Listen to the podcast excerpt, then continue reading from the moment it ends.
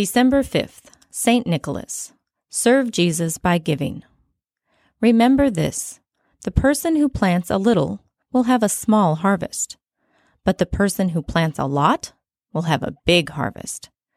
Each one should give, then, what he has decided in his heart to give. He should not give if it makes him sad, and he should not give if he thinks he is forced to give. God loves a person who gives happily. 2 Corinthians 9, verses 6 and 7.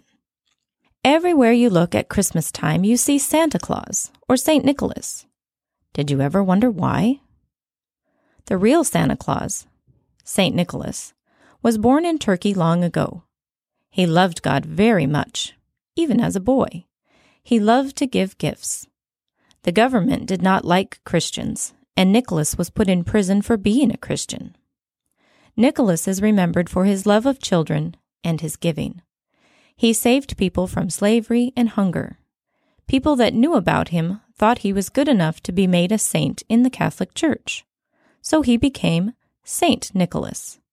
His name and the traditions surrounding him are different all over the world. The important thing to remember is that Nicholas loved Jesus and shared Jesus' love with others by giving his money and his time. Is there any way you and your family can give to God by helping people in need this Christmas?